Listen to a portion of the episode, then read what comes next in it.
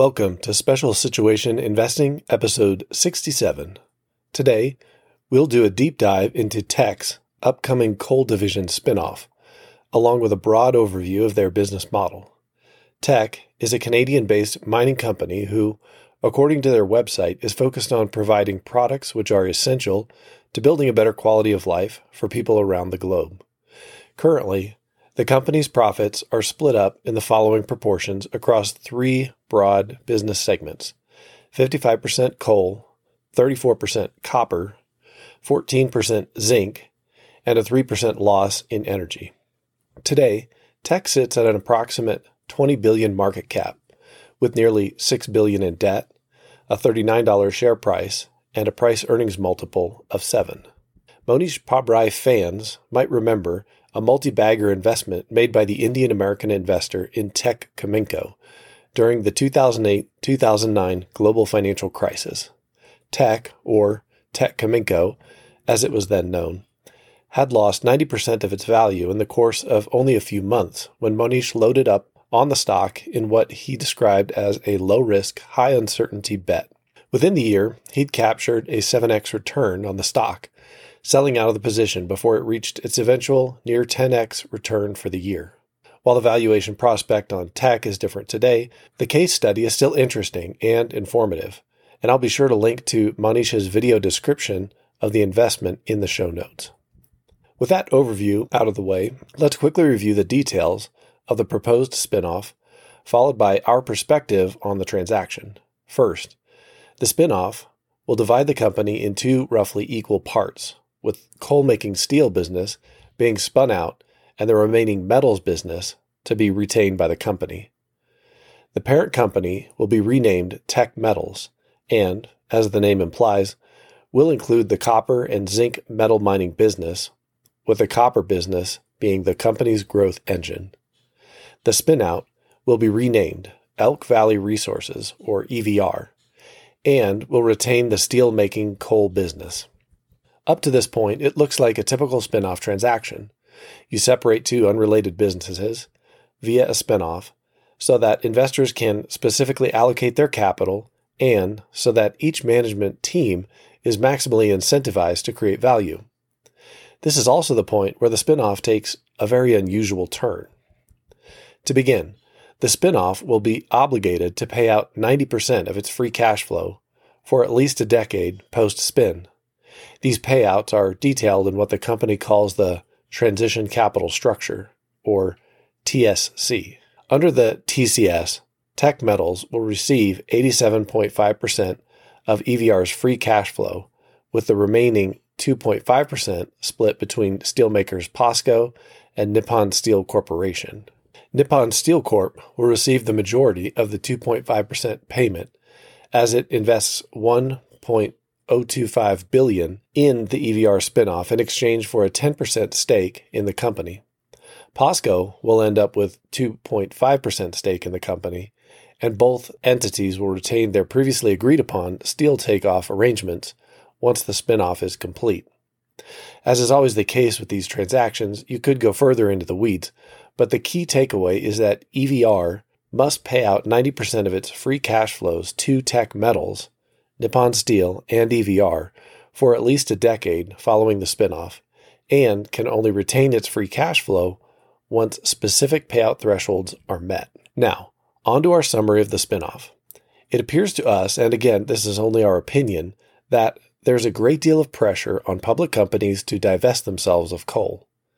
Teck's annual report, shareholder letter, and press releases are littered with carbon neutrality pledges, stakeholder affirmations, and green energy electrifications. And while these protestations are fine in their own right, they aren't related to a profit and loss statement. In other words, ESG pledges are ethical and ideological statements, not accounting statements. But in this case, it would appear that ideology trumps accounting. Framing the spinoff through the lens of environmental, social, and governance pressures allows us to properly understand the nature of the deal itself. It's as though a highly paid husband went to his highly paid wife, divorce papers in hand, saying, "It's not the money I don't like, it's you." Upon inspection of the divorce papers, the wife realizes that, post-divorce, she is obligated to pay 90% of her income to her ex-husband for a decade or more to help him transition into the next phase of his life. Harsh as the analogy may appear, it's also pretty close to the actual terms of the spinoff. Moving past the analogy, how specifically do the terms of the spinoff and the transition capital structure benefit Teck Metals? First off, Teck Metals is no longer associated with dirty coal. They merely receive checks from a third party who themselves are in the coal business. Second, if capital investment is required to maintain the coal business, that capital expense is on EVR and not Teck Metals. Ordinarily, a company maintains a capital reserve in the form of cash or revolving credit facilities to provide for unexpected capital expenses. This is similar to the savings account that most individuals maintain.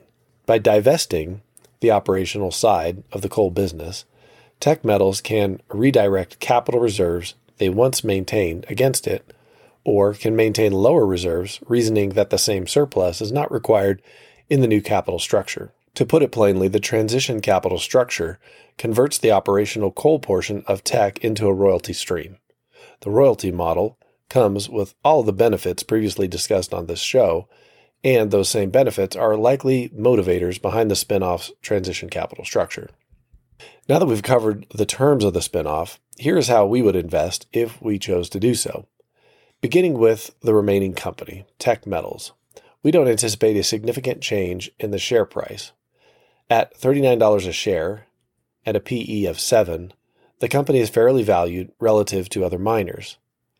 With Teck Metals retaining the majority of EVR's free cash flow, even a slight drop in that cash flow will be offset, valuation-wise, by the company's lower cost structure and, in our opinion, will be a wash.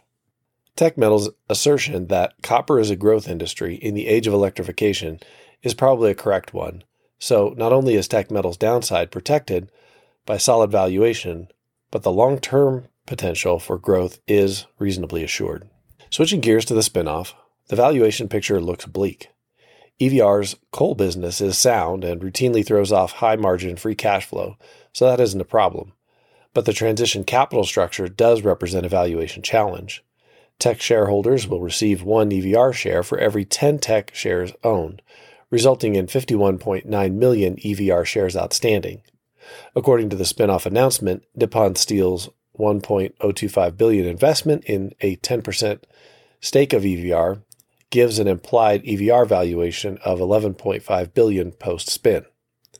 If we divide the $11.5 billion implied valuation by 51.9 million EVR shares outstanding, we get an implied per-share valuation of $221 for post-spinoff EVR stock.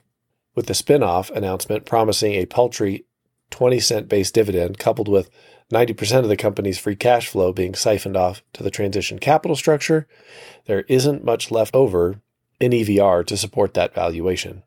In fact, for the reasons just stated, we would expect heavy selling pressure on the stock post-spinoff. There is one other consideration that must be worked out before deciding how to invest. A yet-to-be-clarified part of the spinoff announcement offered shareholders the ability to optimize for either a cash distribution or stock payout. In other words, through something like a Dutch tender offer, shareholders can opt for more cash or more stock at the spinoff's completion. The cash payout will be 39 cents per each Teck share held, so either 10 times 39 cents in cash or 1 share of EVR stock at an implied 221 valuation, or some combination of both. Again, details around this part of the spin-off have yet to be clarified, but based on the options presented, and even against heavy EVR selling pressure, I would opt to maximize stock over the cash payout. The stock, beaten down though it may be, is unlikely to trade below the cash payout and will retain the upside that always comes with equity ownership. 2 final items are worth noting. The first is that the company has announced a plan to normalize Teck Metals' share structure over the 6 years following the spinoff. Essentially, Temagami Mining Company, SSM Resources, and Dr. Norman B. Keevil have large controlling stakes in the company via the 10-to-1 super voting rights bequeathed to their Class A shares. In exchange for a one-time 1% Teck Metals shareholder dilution, the legacy two-tier voting system will be eliminated and leave the company with a single-share structure and a non-minority controlled governance. Second, Teck does have a solid record of shareholder returns. For all of the seemingly critical aspects of this write-up, Teck's management did return $2.4 billion to shareholders in 2022 via buybacks and dividends, which equates to more than 10% of their $20 billion market cap. For the above two reasons and others, I agree with most analysts' bullish opinion of the stock. It's a well-managed company with a track record of shareholder returns that's moving toward a normalized shareholder structure and is about to convert itself into a 50% 10-plus year coal royalty stream. Our overall assessment of the spinoff is that investors can expect a reasonable return on their Teck investment if they maximize for shares of EVR versus cash at the spinoff and then sell those shares post-spin. On the other hand, owners of Teck Metals will hold an operational mining company and a coal royalty stream that is limited to around 10 years. The operational miner will have all of the cost challenges that go with a capital-intensive business in an inflationary environment, and those pressures could limit Teck Metals' returns over the coming decade. If investors want exposure to a coal royalty, along with other raw commodities, they should consider NRP as an alternative investment. At the time of this writing, it trades below 5 times earnings, has a management team with a proven track record of value creation, and is a pure-play royalty model without the capex risk that goes with an operational business. For more information on that, you can see our episode that deals directly with National Resources Partners. But in either case, we hope that listeners of this show are now better armed to make their own investment decision after having their research jump-started by ours. As always, we thank you for all the support of the show and especially thank the folks who've migrated over to the Fountain app, where you can earn Bitcoin just for listening and use Bitcoin to support your favorite content creators. Again, thank you for your support. Thank you for listening, and we'll see you again next week.